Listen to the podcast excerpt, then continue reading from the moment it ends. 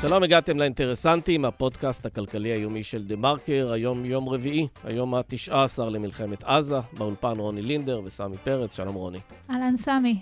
תשמעי, השבוע פגשתי את אה, אימא שלי, היא ישבה שבעה על אחותה שנרצחה בעוטף עזה, בבארי, דודתי, אה, מרסל פרייליך, קפלון, ותוך כדי שאנחנו מדברים, אז היא אומרת לי, אה, אמרו פשוט בטלוויזיה, תכף תינתן הצהרת דובר צה"ל. ואז תוך כדי כל האבל וכל השאלות וכל הכאב, היא אומרת לי, אה, רגע, רגע, אני רוצה לשמוע אותו. זה היחיד שאני מאמינה לו. אני אוהבת לשמוע אותו. היא ממש, ראית שהיא כאילו, היא צריכה, היא צריכה משהו להיאחז בו, מישהו דובר, רשמי, מסודר, שמדבר לעניין, מדבר בצורה אה, שפויה וטובה ואמפתית. והוא הכתובת היחידה כרגע שהיא רואה. לגמרי, אני חושבת שאימא שלך מייצגת את הסנטימנט הציבורי, ממש אה, זה הקונצנזוס, אולי אחד הקונצנזוסים היחידים שיש אה, בימים אלה, זה באמת הפופולריות של אה, דניאל הגרי. זה מעיד קצת על הוואקום המנהיגותי שיש, שדיברנו עליו לא מעט פה. אני חושבת שיש לנו פה מין תזכורת לזה שיכול להיות בן אדם שמדבר אל הציבור, שעונה לשאלות, ש... שענייני, שלא מתחמק גם מהדברים הקשים. ו- ואפילו נוקט באקטים מנהיגותיים, כמו למשל אתמול, אחרי כל ה...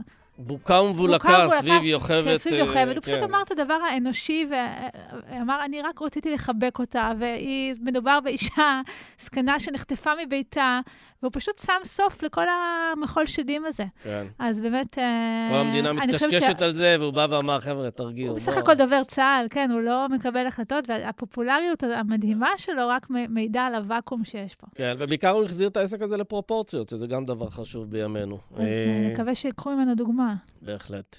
תשמעי, אה, יש לנו כמה עניינים היום. אה, שלוש חברות של אה, דירוג אשראי, כל החברות הגדולות בעצם שמו את ישראל במעקב לקראת הורדת דירוג, וחברת S&P אפילו הורידה את תחזית הדירוג של ישראל לשלילית, בעקבות ההשלכות הכלכליות של המלחמה, שזה גידול בהוצאה הביטחונית, במימון ימי המילואים הרבים, בפיצוי העסקים שנפגעו, וכמובן בשיקום של אה, עוטף עזה, כשלצד כל זה אנחנו רואים ירידה בפעילות הכלכלית, רואים את זה פה בכל מקום, אנחנו מסתובבים בתל אביב, אה, חלק גדול מהעסקים סגורים, עובדים ברמת פעילות מאוד נמוכה. אה, לא רק הדירוג האשראי של המדינה עלול להיפגע, אלא גם דירוג האשראי של הבנקים, בעיקר בגלל שיש להם חשיפה מאוד גבוהה לענף הנדל"ן, יותר מטריליון שקל. כל הבנייה של דירות חדשות השתבשה לחלוטין עקב הפסקת העבודה באתרי בנייה רבים. אה, וזה לא מבשר טובות לגבי מצבן של חברות הבנייה. אנחנו רוצים לדבר פה עם אה, ראול סרוגו, שהוא נשיא התאחדות בוני הארץ, נדבר על מה צריך לעשות מיד כדי שלא נראה פה קריסה טוטאלית של הענף.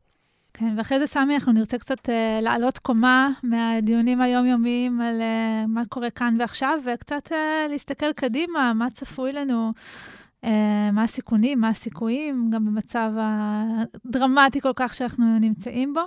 אז אה, סקר של המכון למחקרי ביטחון לאומי, שנערך בימים האחרונים, מוצא כ-77% מהנשאלים סבורים שמפקדי צה"ל הבכירים כשירים להוביל את הצבא בעת הנוכחית. זה שיעור מאוד גבוה בהתחשב בכשל המודיעיני והמבצעי שלא מנע את האסון. הדרג המדיני זוכה לשיעורי אמון uh, כצפוי uh, נמוכים בהרבה, רק 44 אחוז סבורים שהוא כשיר לנהל את המלחמה, לעומת uh, 50 אחוז שסבורים שהוא לא כשיר. דוקטור עידית שפרן גיטלמן מהמכון למחקרי ביטחון לאומי תספר על הסקר והמשמעות שלו. כן, ובאותה שיחה אנחנו גם נצרף את uh, יונתן אדירי, שהוא יזם ויועץ לשעבר של נשיא המדינה לשעבר שמעון פרס. Uh, והסיבה היא בדיוק מה שאמרת קודם, שמאז האסון של ה-7 באוקטובר אנחנו מוצפים בחדשות רעות, לצד הרבה מאוד סיפורי גבורה, ויש הרבה מאוד סימני שאלה לגבי האופן שבו ייראו השבועות והחודשים הקרובים. ו... אולי גם העשורים הקרובים. כן, בדיוק. וב... וברגעים כאלה נורא קשה להסתכל על מה יקרה אחרי המלחמה. נכון שכולם אומרים את זה, ובטח קשה לשרטט תמונת uh, עתיד uh, אופטימית במיוחד. אבל uh, יונתן ככה קצת הקדיש לעניין הזה מחשבה, כתב כמה דברים, והוא חושב שהמלחמה בעזה עשויה, בנסיבות מסוימות, להיות נקודת מפנה אסטרטגית שתביא איתה גם כמה הזדמנויות חדשות לצמיחה ולשגשוג. שווה להקשיב. Uh, כן, אני חושבת שברור לנו שמה שהיה הוא לא מה שיהיה אחרי המלחמה הזאת, uh, וננסה להבין איך זה יכול כן, להתבטא. איך אפשר להגיע לשם, כן. כן. אז אנחנו מתחילים.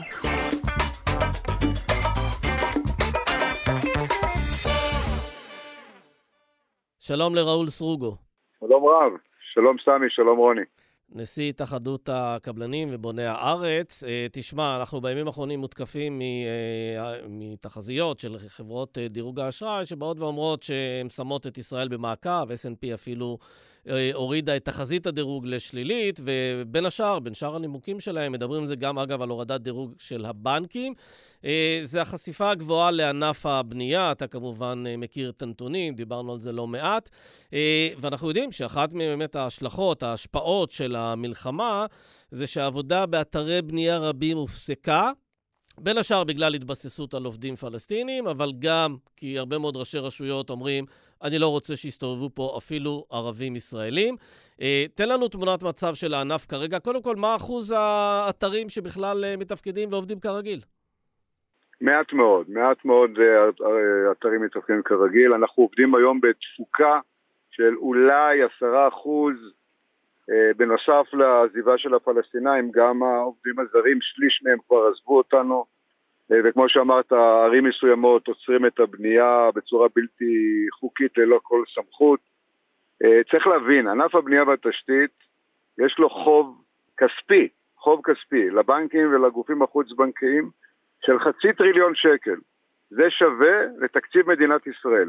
הבנקים, הקבלנים חייבים לבנקים ולגופים המוסדיים את תקציב מדינת ישראל. זה חוב עתק, כיוון שאנחנו בונים הרבה מאוד, והענף שלנו עתיר הון, אז לכן אה, זה קורה, יש כאלה שמומנסים יותר, יש כאלה פחות, אבל בכל מקרה הענף צריך לשלם 100, 160 מיליון שקל ביום לבנקים ולגופים האחרים. אז תאר לעצמך שהוא לא עובד ולא מייצר שום דבר, זה מתכון בטוח לקריסה. זאת אומרת, אם אנחנו עוד שבוע, עוד שבועיים אה, לא עובדים, אנחנו נראה קבלנים קורסים בזה אחר זה, ויחד איתם אה, אה, ספקים וקבלני משנה וכן הלאה וכן הלאה. ולכן הסכנה, ובצדק, של S&P שהוא מוריד את, לא מוריד את הדירוג, הוא את התחזית הופך אותה לשלילית. מכיוון שזה עלול לגרום לערעור מסוים ביציבות של הבנקים. אוקיי, okay, צריך רק להזכיר אגב שזה לא רק האשראי לבנייה, יש בנוסף עוד 600 מיליארד שקל משכנתאות שנלקחו חלק גדול מהם בשנים האחרונות, יש עוד איזה 200 מיליארד שקל ערבויות לתחום הזה. כלומר, זה התחום שהבנקים חשופים אליו, ענף הבנייה והמשכנתאות יחד, זה התחום שהם חשופים אליו הכי הרבה, למעלה מטריליון אה, אה, שקל. אם אה, אבל מבקשים ממך עכשיו לבוא ולהגיד מה הדברים שהכי נדרשים כדי למנוע קריסה של חברות והידרדרות אה, חמורה של הענף הזה, מה צריך לעשות? בהתחשב בזה שיש בעיה להביא עובדים פלסטינים, צריך להגיד את האמת, זו בעיה כרגע. זה לא ייפתר עוד חודש ולא עוד חודשיים. אתה רואה שהתושבים חוששים, ובצדק, אה, יש תחושה של חוסר ביטחון מהאתרים עם העובדים, המעט שיש לנו, של עובדים מהחברה הערבית. אז תאר לך, יפתחו לפלסטינאים, יש קבלנים שלא מוכנים יותר להשיג פלסטינאים. אגב, צריך רק לתת את המספרים, מתוך משהו כמו 300 400 אלף עובדים בענף, 100 אלף היו פלסטינים, כולל 10,000 אה, מעזה? 90 אלף. כמה? 90 אלף פלסטינאים. כן, אבל עוד 10,000 מעזה נדמה לי, לא? רובם uh, מ-10,000 מעזה ו-80 אלף מאיו"ש. הם לא יחזרו, ולכן מה שנדרש כרגע, כרגע, בטווח זמן מינימלי ככל האפשר, להביא לכאן עשרות אלפי עובדים זרים. יש לנו הסכם בילטרלי עם סין, אפשר להביא מסין, אפשר להביא מהודו, אפשר להביא ממקסיקו, אפשר להביא ממולדובה, שאנחנו כבר, יש לנו עובדים מצוינים שם. אבל אתה אומר בעצמך שגם עובדים זרים אה, עוזבים, אנחנו יודעים שכמה עובדים זרים נחטפו לעזה, נפגעו, נרצחו, אה, תחושת הביטחון שלהם גם כן לא משהו. לא בענף הבנייה עובדים תאילנדים, ו- וגם כאן היה נסיגה גדולה. אבל תראה, ברגע שאנחנו מראים ומציגים למדינות האלה שהעובדים הללו הם משנים באותם תנאים, באותם מקומות, הם מוגנים לגמרי, פיקוד העורף, הנחיות פיקוד מגינות עליהם. אה, אה, אני מאמין שאנחנו נצליח לשכנע אותם. זה יהיה קשה, אבל נצליח לשכנע אותם לבוא, בטח אם אנחנו נביא לכאן, נניח מהודו, 50 אלף עובדים, האבטלה בהודו והמיליארדים שלא עובדים שם, זה, זה מבורך. ולכן... אבל זה ישים? תוך כמה זמן אתה יכול להביא לפה 50 אלף עובדים זרים לענף הבנייה? לדעתי, אם, אם רשויות הממשלה יעבדו נכון, אז אפשר תוך חודש ימים להביא לפה 50 אלף עובדים. בהחלט. זה אפשרי. אנחנו יודעים לעבוד למשל עם הסינים. יש, אנחנו בקשר עם התאחדות הקבלנים הסינית. זה גוף ממשלתי ענק שיודע לספק לנו עובדים אה, מקצועיים, אפילו בלי מיונים, מיידית, רק לעלות למטוס ולהגיע לכאן. אז כך שזה אפשרי. אז מה בעצם החסם כרגע? אתם מדברים עם הממשלה? שומעים אתכם? הממשלה קודם כל צריכה לקבל החלטה להביא לכאן, היא עדיין לא קיבלה את ההחלטה. למה? למה? אני לא יודע, תשאלי את הממשלה. אני מקווה שביום ראשון הקרוב זה יעלה להצעת מחליטים ותהיה החלטה. מה, מה אתם שומעים כשאתם מדברים עם הממשלה? הם רוצים, הם רוצים, הם מעלים את זה לסדר יום, אני מקווה שלא יהיה משהו שיפיל את זה בדקה ה-90. הם רוצים, הם מתאמצים. אתה מרגיש שתחושת הדחיפות אה, מחלחלת? יש שינוי כן. בגישה, אבל הם צריכים אה, להתאבד על זה, מה שנקרא. כן. כן, וכשאתה מדבר עם ראשי רשויות, אה, הם עדיין בטראומה והם לא מוכנים לקבל פה אחריות על פתיחת האתרים האלה? כן, זו נקודה רגישה מאוד. ראשי הרשויות לא רואים שום דבר מעבר לאף של העיר שלהם, והם לא מבינים שלמשל אנחנו באותן רשויות שעשו את הבנייה, יש עשרת אלפים דירות שאמורות להתאכלס תוך זמן קצר, תוך שבוע, שבועיים, חודש, חודשיים.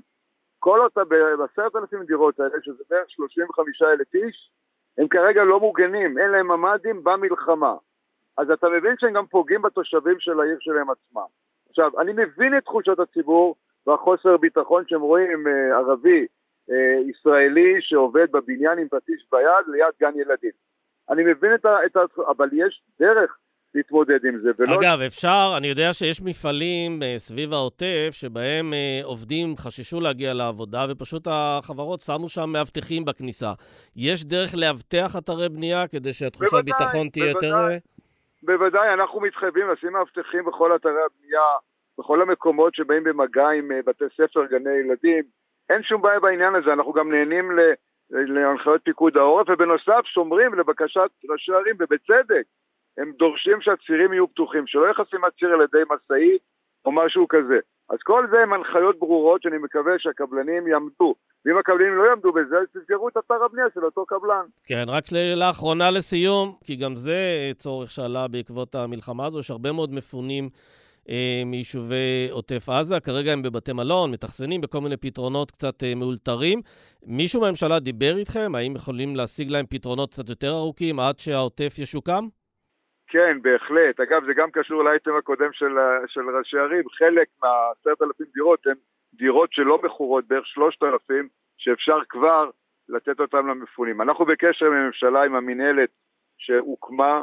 אה, אה, יש היום בישראל קרוב לעשרת אלפים דירות, לפני ואחרי טופס 4, ממש, אם זה לפני זה ממש זה, שאפשר לאכלס אותם למפונים מגוש קטיף, יש לנו רשימות כבר. אני חושב שהממשלה צריכה להכין, הממשלה צריכה להכין תוכנית ולבוא ולעשות קול קורא לקבלנים האלה ואנחנו נרכז את זה מול הקבלנים, צריך לשלם להם שכר, שכר הוגן, שכר דירה, ובנוסף יש הטבות מס שצריך לתת שם, כי למשל אם אני מעביר דירה שלא מכרתי אותה, ממה שנקרא מלאי לרכוש קבוע ולהשכיר אותה, אני צריך לשלם מע"מ. אז בואו נדחה את המע"מ למועד שנמכור את הדירה אחרי הבלאגן. כן. ולכן אה, צריך פה להכין פשוט תוכנית, אני משוכנע שניתן לאכלס אלפי אה, משפחות מהאזורים המפונים בדירות אה, אה, חדשות, אפילו מרועטות, שאנחנו יכולים לתת להם. כן. יפה, ראול סרוגו, תודה רבה תודה לך. תודה רבה. תודה, סמי. תודה, רוני.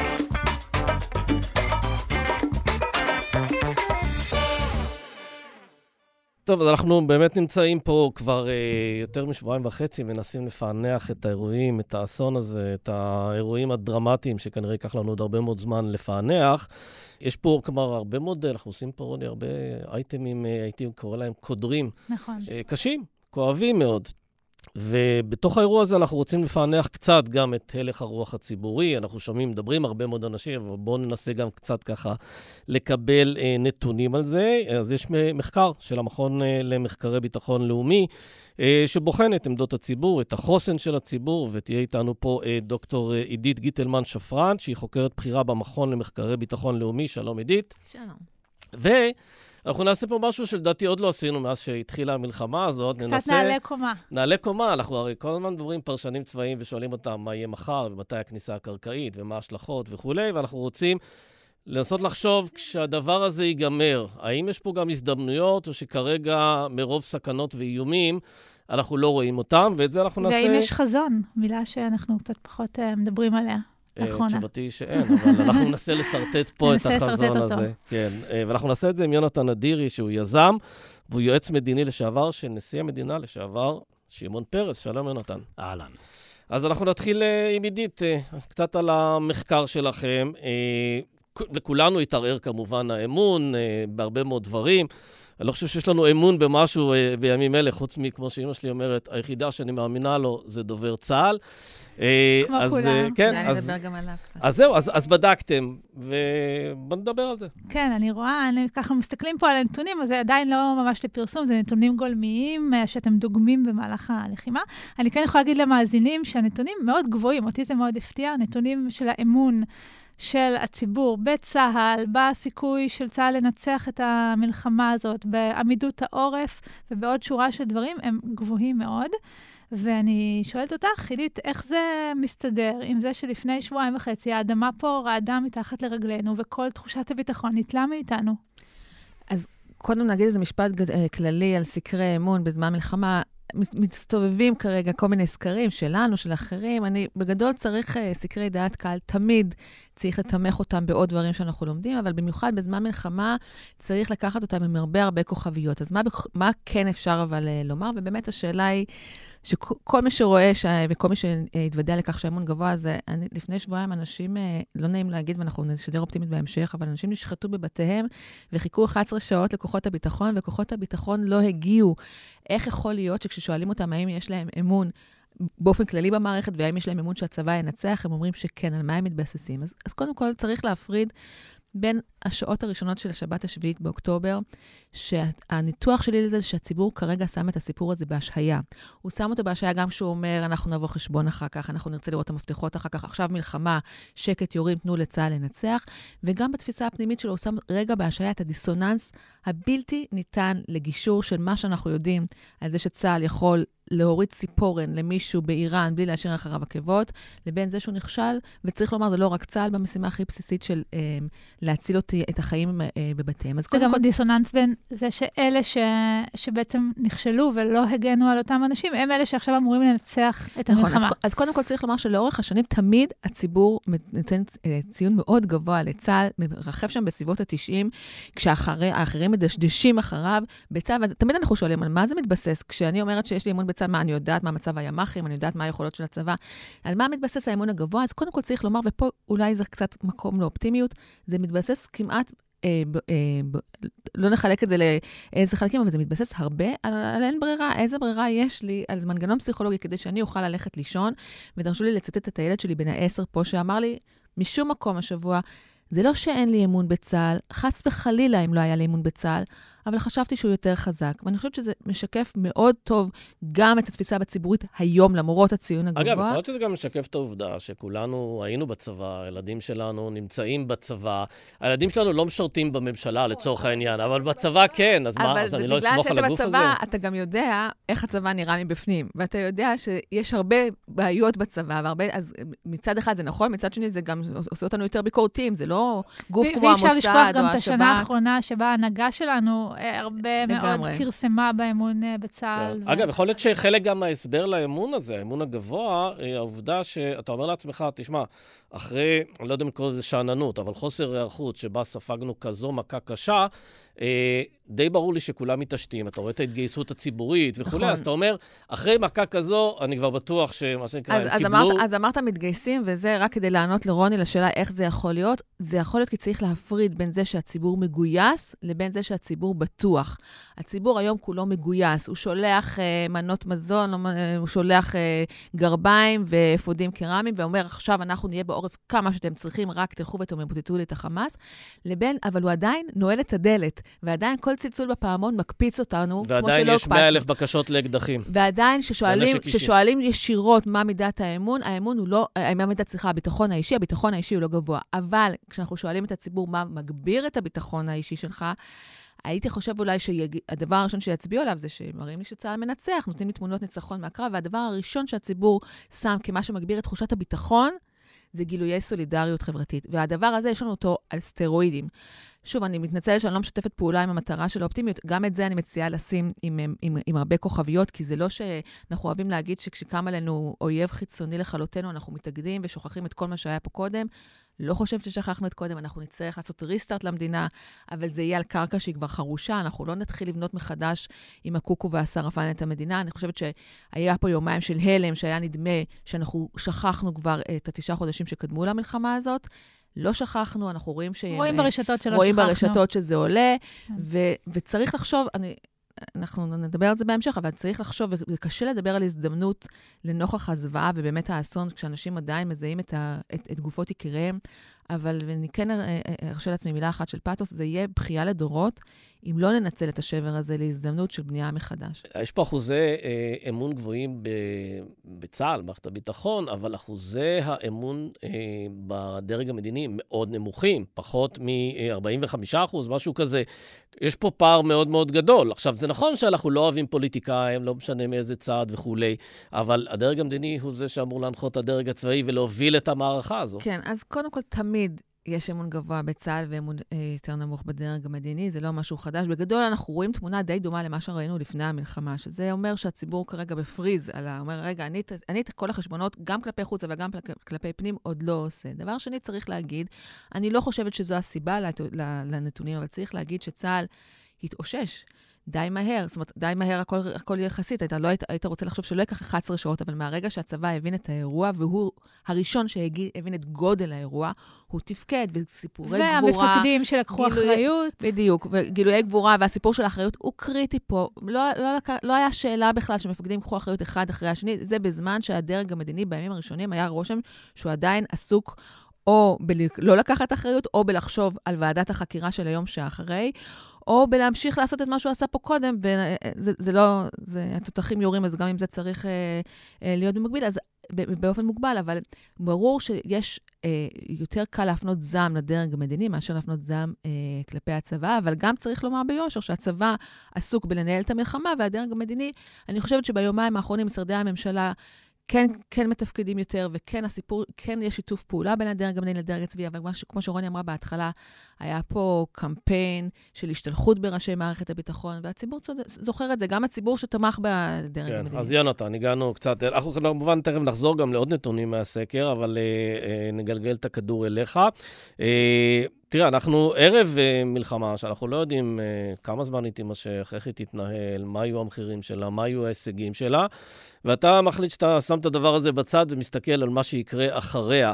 ואתה משרטט פה גם הרבה מאוד הזדמנויות. תתאר לנו את ההזדמנויות, ותשתדל להיות מחובר אבל לקרקע עם כל ההזדמנויות, כי אנחנו עדיין לפני אירוע. לא, אז אני חושב שקודם כל לא, לא צריך להזניח את הטראומה. אני חושב שמה שקורה, וזה קורה לנו גם בעולם של היזמות, כשיש, כשהאקוסיסטם חוטף מכה חזקה, כל המערך אה, נערך מחדש. אנחנו לא יכולים להסתכל על המערכת הזאת בכלים של לפני האירוע של ה-7 באוקטובר, זו לא אותה מערכת. ודווקא השיהוי, בין אם זה בגלל השבויים, בגלל המתח המדיני-צבאי או בגלל האמריקאים, ה-18 ימים האלו, מאפשרים לנו כבר קצת להתחיל לראות איך המערכת uh, מתארגנת מחדש. ואני חושב שאפשר לראות ארבעה, uh, ארבע תמות שבהן המערכת מתארגנת מחדש, ובתמות האלו אני לא בהכרח אופטימי, כלומר, אני חושב שיש כאן הזדמנויות, אבל הם מחייבים, על מנת, uh, בוא נאמר, למנף אותנו, לנחות בנקודת הקצה בצד החיובי של, כן, ה, של האירוע. רק צריך להגיד שערב האירוע, ערב האסון הזה, השיח שניסה ראש הממשלה להוביל זה שאפשר לקדם הסכם שלום או נורמליזציה עם סעודיה, ושהנושא הפלסטיני יידחה לעתיד. השאלה אם כרגע התפיסה הזו נשברה לחלוטין. בוא ניתן בהם סימנים, בוא רגע נ, נ, נ, נ, ככה נפרק את הפירמידה הזו. שקודם כל, בראש ובראשונה, ברור לנו שהסיפור של המודל של אוסלו בעזה, אחרי כמעט 30 פלוס שנה, הוא כבר אין לו תוחלת. עכשיו, אין לו תוחלת פעם אחת, אפשר לבוא לזה מהמקום של ניסינו וכן הלאה. אני כתבתי גם בפוסט, אני הייתי שם ב-2008, ב- כשאולמרט מתפתח, פגשנו את אבו מאזן במרתף של האו"ם, בוא נחתום, בוא נחתום. האירוע הזה היה בגדול, לא רוצה להגיד גמור, אבל ניתן היה להגיע, היינו כפסע מהסכם. אגב, אני אחרי הסכמי אוסלו, הייתי במילואים בעזה, ואני זוכר שאני אה, יושב בג'יפ, ולפניי ג'יפ של הרשות הפלסטינית, מה שקראו לזה סיורים משותפים. סיורים משותפים. כן, CBM, כן, Confidence כן, Building Measures, בדיוק. אז, אז אני חושב שהדינמיקה שה, הזאת, בין אם זה מכיוון שלא הצלחנו להגיע בחלון שאולי אפשר היה, אולי לא ניתן היה, אבל כרגע זה לא משנה. לא משנה, וגם לא נדע. אחרי חתרנות. כן. איראנית, ואחרי מה שקרה בעזה, היום צריך להסתכל על זה בצורה מפוקחת. יש פה הזדמנות אמיתית לבוא ולומר, מסתכלים על האירוע הזה לגמרי מההתחלה. יש פה אירוע שכשעשינו את ההתנתקות ניסינו לייצר שם מודל, הבינו את ג'ימי וולפנזון מהבנק העולמי, והחממה, כל האירוע הזה לא... וכל, כן, כל המהלכים האינקרמנטליים נכשלו, ולכן אני חושב שיש פה איזשהו אה, אירוע שאפשר לבנות אותו מחדש במודל שאני רואה לנגד העיניים. הוא מודל, תראו, יש שם אנשים שנולדו רק לתוך חמאס, כמות גדולה מאוד, פירמידה דמוגרפית, מוטת... המון י... ילדים. כן, מוטת ילודה. כלומר, זה אנשים שהאינדוקטרינציה הזאת היא מאוד מאוד אינטנסיבית אצלם. אנחנו מדברים על אונר"א, אונר"א זה המעסיק הכי גדול בעזה, עם תכנים של הסתה. אה, אירוע, מי שקצת קורא, עינת וילף והחבר'ה האלו, עדי שוורץ, מי שמתעסק בחומרים האלו של מה זה אונר"א וזכות השיבה וכן אני פגשתי את זה בעולמות של המשא ומתן. זה, זה אירוע מאוד יסודי, ולכן להערכתי יש שם אירוע שאפשר למעשה לבנות אותו מחדש, צריך לגשת אליו... מה זה אומר לבנות אותו מחדש? אני צריך להזכיר, יש פה את uh, יהודה ושומרון, שיש שם רשות פלסטינית, המצב שם לא מדהים. חלשה. הוא לא מדהים, בוא, יש שם גם כן אה, מתיחות ביטחונית, אני צריך להגיד לך, יש שם 30 גדודים של צה"ל, עוד מלפני האירוע הזה. אה, וחמאס. אבל, אבל למה, למה לא, בוא שניה ניקח צעד אחורה, הרי כשאתה חושב רגע על, ה, על, אמ, על הציונות ב-120 שנה, שנייה אני מטפס ממש גבוה, בסוף מה דברי ימיה של הציונות? זה 120 שנה, בכל עשור, היה לפחות אקט אחד של עליונות תפיסתית על המרחב. פעם אחת בכלל לעשות את הקונגרס, אחר כך לא ללכת לאוגנדה. אפשר עכשיו להתווכח, אבל אני חושב שלא היה לנו תוחלת שם, כן? אחר כך הצהרת בלפור. כל עשור היה פה איזוש, איזשהו שאר רוח של החלטות אקטיביות, ואז מגיע נתניהו. אני ראיתי את ממשלת נתניהו הראשונה, 2009-2013, כשאני הייתי בתפקיד. זו הייתה ממשלה מעולה. אה, אייל גבאי, מנכ"ל משרד ראש הממשלה, צביקה, אנשים רציניים, קבינט רציני, ועשו שם דברים באמת טובים, והתמודדו עם אתגרים לא פשוטים. זה היה המשבר הפיננסי, נכנסו ישר לתוך המשבר הפיננסי. נשיא, אנחנו פגשנו את אובמה ב-2009 בבית הלבן, לפני שנתניהו פגש אותו, היה שם נשיא עוין, מורכב, לתקופה, לפרקים. אביב ערבי, אירועים לא פשוטים. אבל העשור הזה, של 2010 עד 2020, זה העשור הראשון של הציונות, שהוא התאפיין בפסיביות אסטרטגית, באסטרטגיה שאומרת, אני לא זז. אבל אתה יודע, אם הייתי, אם הייתי, מה שנקרא, משופרות נתניהו, הייתי אומר לך, תגיד, מה אתה מבלבל את השכל? ראינו מה קרה לא, לאקטיביות מדינית לא, לא. מנוסח אוסלו וההתנתקות. אני איתך, ואני חושב שאתה יודע, זה כמו שפעם שאלו, אני חושב שזה היה דנג שיופנג, על המהפכה הצרפתית, הוא אמר שעוד לא עבר מספיק זמן. כן, נכון. אז אני חושב שלאורך זמן, הטיעון הזה היה טיעון תקף. אני חושב שהסכמי אברהם היו בעצם סוג של אה, איתות שבעצם אולי האסטרטגיה הזאת, ואגב, יכול להיות שלשעתה היא עבדה. התקבע בו גם אה, רעיון של ניהול הסכסוך. נכון, נכון, ואני חושב שכשאתה בתוך הרציונל הזה, אתה לא עושה צעדים יסודיים. אתה אף פעם לא עושה את הצעד הזה שעכשיו הוא, הוא לפתחנו. צעד יסודי, וכשאני מדבר על צעד יסודי אל מול עזה, בעצם הוא אומר, תמרון קרקעי, כן או לא, בצורה שהוא, שהוא יתבצע, ללכת שם למהלך יסודי שאנחנו לא צריכים לפחד ממנו, שיכול לקחת 12 ו-15 שנה. במודל, במודל הגרמני, אה, במודל האמריקאי, בוא נאמר, של גרמניה, אה, תום מלחמת העולם השנייה, או במודל של טוקיו, תום מלחמת העולם השנייה, אה, להישאר שם ולנסות לייסד אנחנו עם שותפים גלובליים, אגב, לא כוח, לא כוח בינלאומי.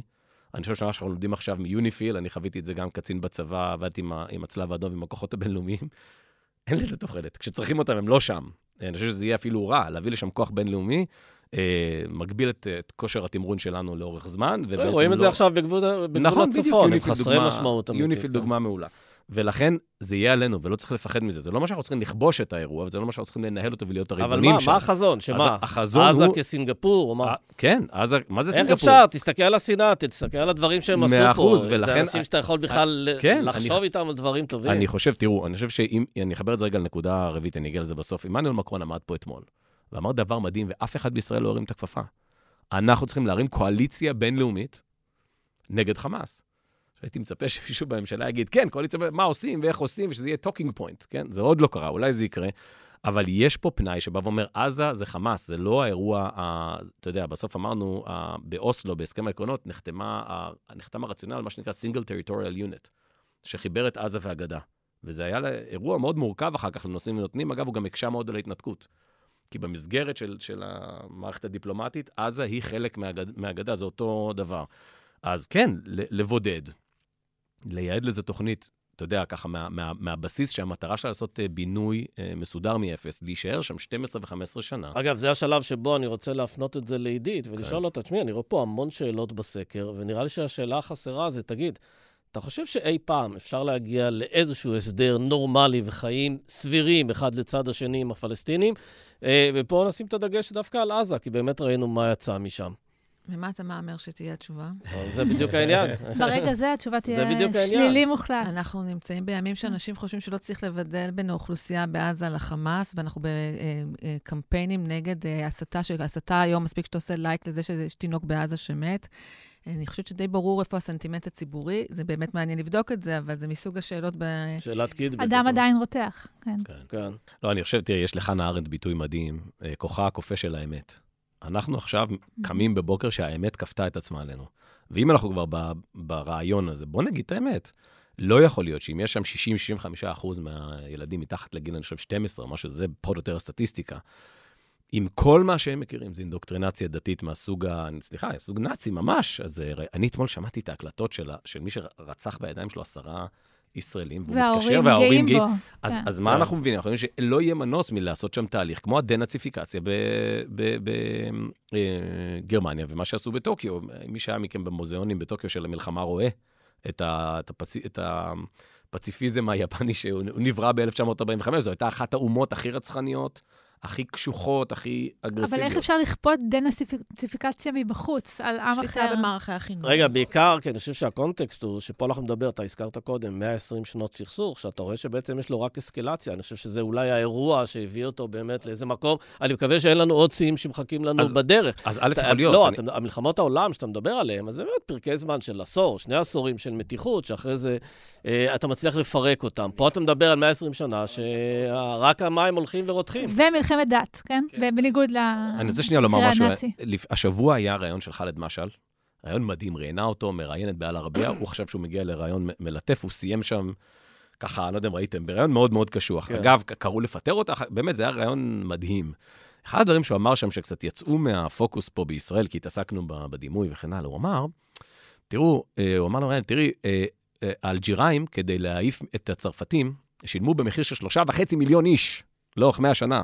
הוא נתן שם כמה דוגמאות כאלה, הרעיון הזה של פרק זמן ארוך. אני חושב שדווקא מה שקרה עכשיו עם חמאס, מה שאתם רואים, הפעלתנות הקטרית, הקטרים מזוהים איתם, יש פה אירוע, הרצח הזה אי אפשר, אתה יודע, זה, זה, זה פשעי מלחמה בקנה מידה, ש... ש אני אגיד את זה במילים כאילו שלא שייכות לאירוע, פגע במותג. אני חושב שאף אחד לא רוצה היום להיות מזוהה עם הדבר הזה. יש פה הזדמנות לבוא ו... כשעמנואל מקרון אומר, בוא נרים קואליציה אנטי-חמאסית. בוא, הרעיון פה שניסינו לעשות הסכם שלום, זה לא עבד. ניסינו פתרון של שטחים וכן הלאה, זה לא עבד. ניסינו לתת להם את המפתחות, להביא את הבנק העולמי וכן הלאה, וזה לא עבד. אני חושב שהכוחה הכופה של האמת אומר לנו, נסתכל במראה, אנחנו חייבים לנסות. אני אגב לא חושב שאוסלו הייתה טעות, ניסינו, וזה לא עבד. חייבים הש- לנסות כל הזמן. השאלה שעוברת לי לראש, סליחה שאני מחזירה אותנו למגרש, על המים, לתוך כן. המים של היום, האם יש בממשלה שלנו אנשים שמסוגלים בכלל להרים כפפות כל כך גדולות? לא. אין, האמת שאין. אני רוצה רגע אבל לתפור את ה... יש פה, אני חושב, כמה דברים צריך לומר. אז אחד זה עזה, אני חושב שפחות או יותר זה, זה הרציונל. אני חושב שיש לנו אירוע בצפון, שהוא מאוד מורכב, מה שכתבתי עליו היום בבוקר, שיש אלמנט אחד ברציונל שאנחנו היום אה, מהדהדים בכל התקשורת, אה, מה שאנחנו שומעים גם מהצבא, אה, התעסקו איתנו, נחריב את ביירות. אני לא מצליח להבין את הלוגיקה הזאת של, הר- הרי מה הדבר שהציר השיעי הכי רוצה? ביירות היא ליברלית, היא עוד עדיין קצת נוצרית, היא... מה אנחנו נהיה, מיקור חוץ של חיזבאללה ונהרוס את ביירות? מה ההיגיון? מה הרציונל? לא, אני חושב שכשמדברים על בירון, מדברים על הדחיה בעצם, שזה אני- כאילו זה הדוקטרינה הזו אבל של זה מלחמת. אייזנברג. גם. תשאל את עצמך למי צה"ל אומר את מה שהוא אומר. האם הוא אומר את זה לאיראנים. נכון. האם הוא אומר את זה לציבור בישראל שרוצה לדעת מה קורה? הם מטפטפים בחיזבאללה, למה אנחנו לא מנצלים את אז ההזדמנות בואו עכשיו? נאמר את האמת, בסדר? בואו נאמר את אני האמת גם תמיד לעצמנו. בעד האמת, אבל אה, יש- יש אה, הרבה אוזניים שהאמת הזאת היא מכוונת אני. אומר, בואו נאמר את האמת לעצמנו. אני חושב שבאירוע של חיזבאללה, ואני אומר את זה בצניעות, אני לא יודע מה התוכניות של הצבא, ואני גם לא יודע מה הבניין הכוח החיזבאללהי, בסדר? אני אני אומר את זה רגע לגמרי ממקום רגע של שנייה לחבר אחד ועוד אחד. האירוע הוא אירוע איראני, ואם אתה רוצה, ל, ל, כמו שאת אומרת, ל- לש, לשחרר את המסר לצד הזה, אז אני לא בטוח שהמסר שאני אהרוס את ביירות הוא מסר רע. מבחינתם מצוין, תהרוס את לא, ביירות, אני דווקא הרווחתי. כיוונתי לדעת הקהל הישראלית, שרוצה שידברו איתה בנקמה, ורוצה כן, שיגידו, בסדר, אל אבל- תדאגו, אנחנו לא מגיבים, אנחנו משאירים את זה מתחת לרף מלחמה, אבל אנחנו, אם רק יתעסקו איתנו, אנחנו... זה- זה זה זה כסיסמה, זה לא באמת אה, ברמת ה... לא, אבל חבר'ה. צריכים לשים את הדברים האלה בקונטקסט. במלחמת אה, יום כיפור, לצורך העניין, זה היה צבא מול צבאות. מאוד מלחמות מאוד סטנדרטיות. פה אנחנו מדברים מול uh, חמאס, שבאמת ארגון מרצחים, באמת, בהכי שפל שרק יכול להיות. חמאס, uh, חיזבאללה גם כן עובד בעיקר בפגיעה בעורף, אין לו לצורך העניין חיל אוויר או משהו כזה, אבל יש לו טילים שמכוונים פה לכל מקום, יכולים לעשות הרבה מאוד הרס. אנחנו משחקים כדורגל, הם משחקים טניס, אנחנו לא באים מאותו, אני, מאותם אז מקומות. אני, אז אני לא חושב, אני חושב... לא. לכן השאלה על כן להרוס את ביירות, לא, לא להרוס את ביירות, שלא נפתור אותה פה, לא, היא שאלה של... אז עם מה אתה עובד? עם מה אתה לומר, עובד? בוא נאמר לעצמנו רגע את האמת. האמירה הזאת. אני ממש מסכים, זה כאילו, זה נשמע נורא ראוותני, ונהרוס את ביירות. אני חושב שבמובן מסוים זה, זה לעזור לחיזבאללה. תראה, אני חושב שיש פה סיטואציה שאת ה... כוח ההיזק של ההפתעה שללנו מהם, בגלל מה שקרה לנו. שילמנו למפרע מחיר של 1,400 אנשים שנרצחו למפרע. אני הייתי בדיונים עוד קצת במילואים, שלא היו, כן ניכנס לעזה או לא, 500 הרוגים, 300 הרוגים בתוחלת, כאילו, 50 אחוז או 300. שחיילים גם, כן. לא אזרחים. אז, אז אני חושב ש... למה אני אומר שיש פה הזדמנות, הזדמנות במובן מסוים בדין ודברים הזה, בהפעלת הכוח בצפון? פעם אחת, קשה מאוד להפתיע, כי אנחנו כבר שם.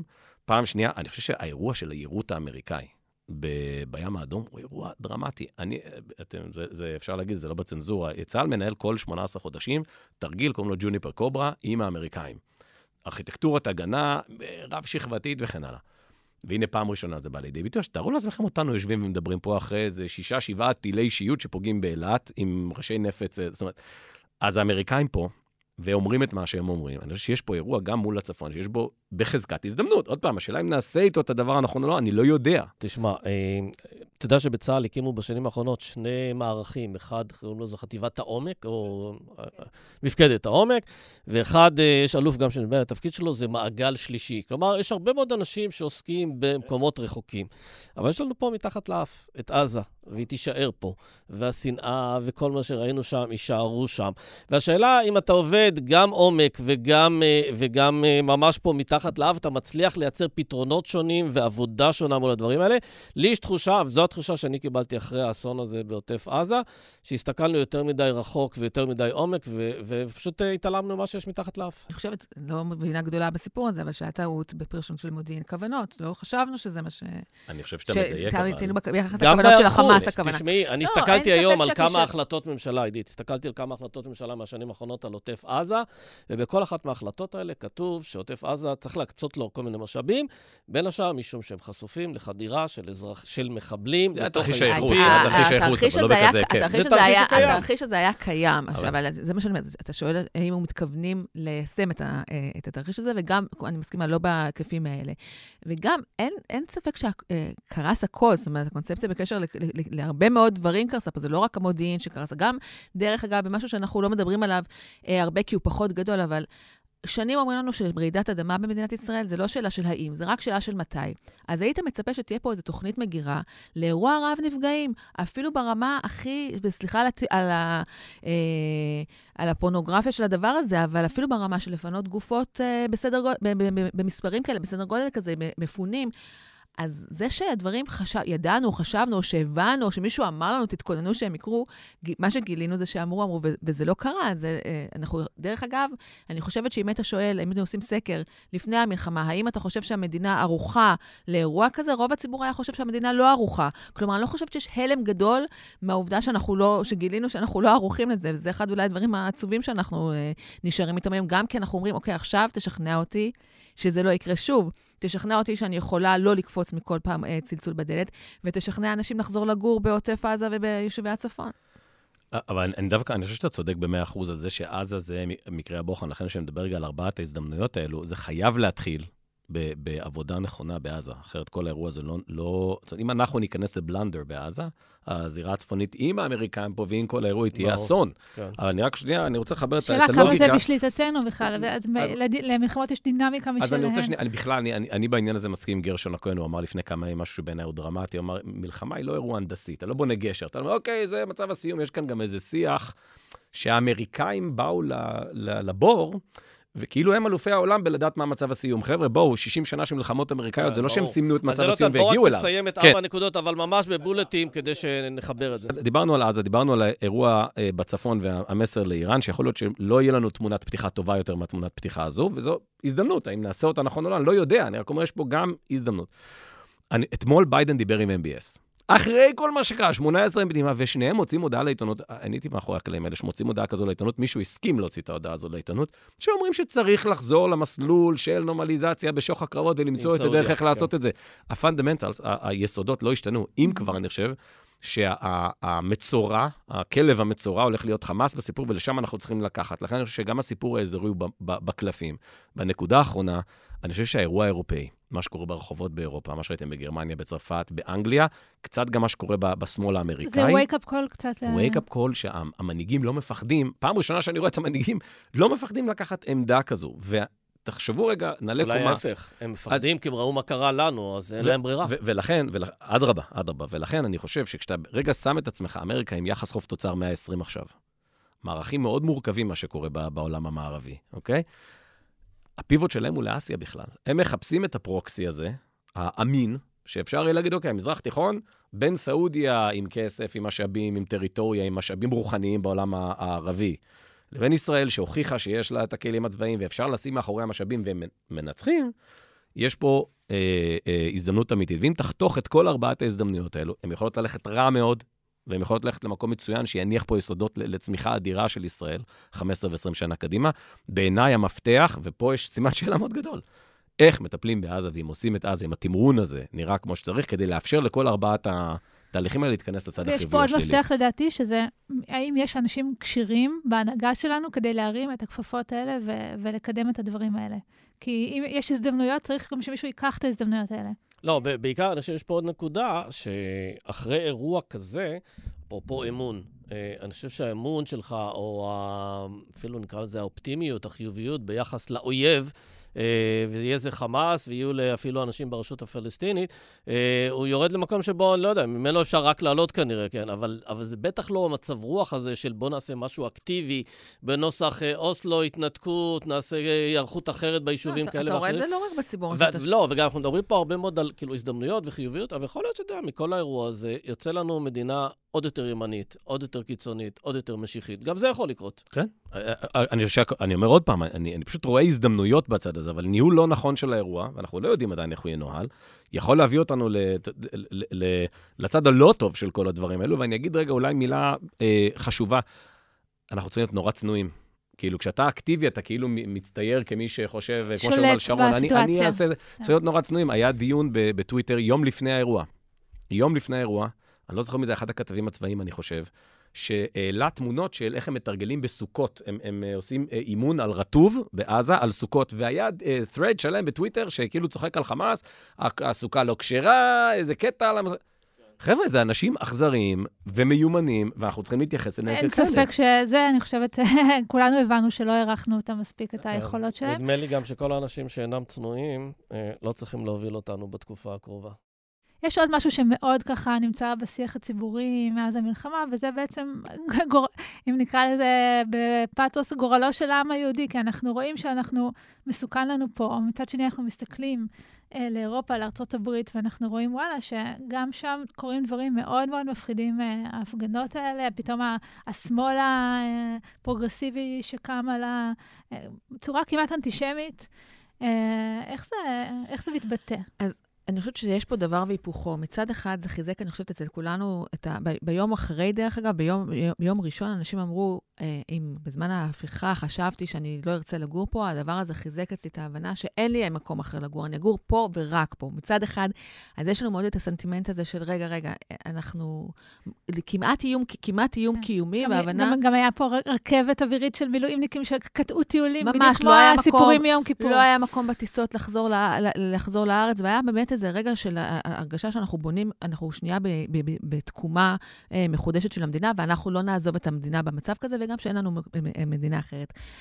יחד עם זאת, גם יש את הסיפור של לפחד ממש עכשיו על החיים. זאת אומרת, אנשים שאומרים, מתביישים להגיד, אבל אומרים, "אנחנו- רגע, אני לא רוצה שהילדים שלי עכשיו יחיו ב, אה, ב, ב, בצל אזעקות כל הזמן. הסיפור, דרך אגב, של האזרחות הזרה בשחרור החטופים, זה שיח שהוא הוא נוראי ודרמטי, אבל הוא, הוא קיים. זאת אומרת, רגע, לא רק שאני פעם חשבתי שאני צריך אה, דרכון כדי אה, שאני אוכל לא לגור פה אם המדינה תשנה את פניה, היום אני מבין שאני צריך דרקון רק כדי שהחיים שלי, ל- ל- לא, אני לשרידות... חושב שהעובדה לשרידות שאנשים של החיים חושבים שלי. שהם צריכים נשק נשק אישי ודרכון זר, זה, אתה יודע, זה אולי... זה אה, מעיד, אה, נכון, זה אבל- על תחושת הביטחון. את האירוע. נכון, כן. אבל אני חושבת שאני, אני, שוב, אני, מש- הנבואה ניתנה, אנחנו יודעים למי, ולהתנבא בכלל, אני כבר שנה אומרת, אל תשאלו אותי מה יהיה, כי למדנו שהסיטואציות הכי מופרכות קורות.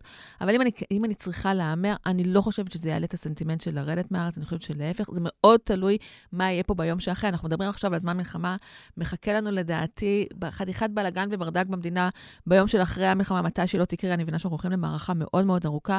אם כלום לא ישתנה, ואם אנחנו נחזור למה שהיה פה בשישי באוקטובר, אז אני, אני כן חושבת שאנחנו נראה פה אנשים שאומרים, אני סיימתי עם, עם האירוע הזה, אבל אני חושבת שמסתובבים פה היום המון אנשים, ופה כן צריך להגיד, גם תומכי ממשלה, גם מתנגדי ממשלה, המון אנשים שאומרים, אוקיי, הבנו שהמדינה לא דואגת לנו, הבנו שאתם לא יודעים לעשות את זה, אתם לא יודעים לשלוח ציוד, אתם לא יודעים לדאוג למשפחות החטופים, עלינו, אנחנו לוקחים את זה, ושיש פה הרבה מאוד כוחות, וזה אולי משהו אופטימי שאומר, אנחנו ניקח את זה, תנו לנו את זה, זה המשמרת שלנו. יונתן, מה אתה חושב שהאירוע הזה יעשה ליהדות העולם?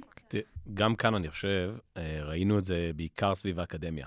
אה, פתאום ראינו גם מנהיגים יהודים, מרק רואן, עידן עופר, בתיה עופר, אה, ביל אקמן, אנשים שנשארו מחוץ לאור הזה, לא רצו להיות מזוהים עם הנושא הזה. ותוך 48 שעות, הם לא חיכו הרבה זמן. אנחנו קופצים on, וזה לא מקובל.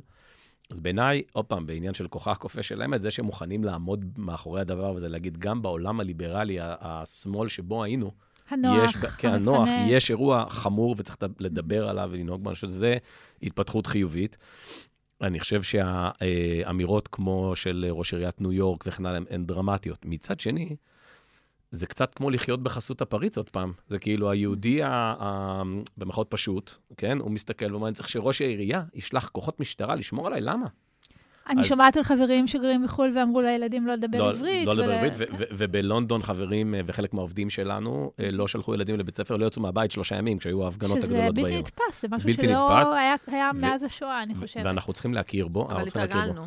רגע, אבל אני רוצה, תסיים במשפט, לא. ואז אני רוצה לסיים איזה שיר שנתקלתי בו ושלחתי אותו קודם לרוני. יכול להיות שהוא מתאים פה. אני חושב שגם. כאן, מצב הסיום יקבע את האירוע. אם המצב הסיום, אם אנחנו נעשה את המהלך נכון בעזה, ואנחנו ניפול בצד, בוא נאמר, חיובי של ההסתברות הזו, של ההזדמנויות, הולך להיות פה טאלנט אמריקאי ואירופאי שיבוא לפה יהודי ולא... זאת אומרת, אני חושב שיהיה פה באמת פריחה, יהיה פה איתחול. דרמטי, לדעתי גם פוליטי, ולכן אני מאוד מאוד מאוד אופטימי. אם נעשה את השישה שבועות הקרובים נכון, יש לנו הרבה מה, הרבה מה להרוויח מה, מההתפתחויות האלו. אז הבטחתי אה, שיר של צור ארליך, קוראים לזה בהפרש של שבוע. שניהם זיכרון סמוכים כל שנה לטובת החישוב הכללי. כמה עולה לנו עם מדינה וכמה עולה לנו בלי. חברים, תודה רבה. תודה רבה. תודה. עד כאן האינטרסנטים להיום ולשבוע הזה. רוני לינדר, תודה רבה. תודה, סמי. ותודה רבה גם לנערה מלקין ודן ברומר שעורכים אותנו. מחר יהיו פה המרקרים, אנחנו נהיה פה בתחילת השבוע הבא, סוף שבוע נעים, מקווה שיהיה כמה שיותר שקט. תודה. thank you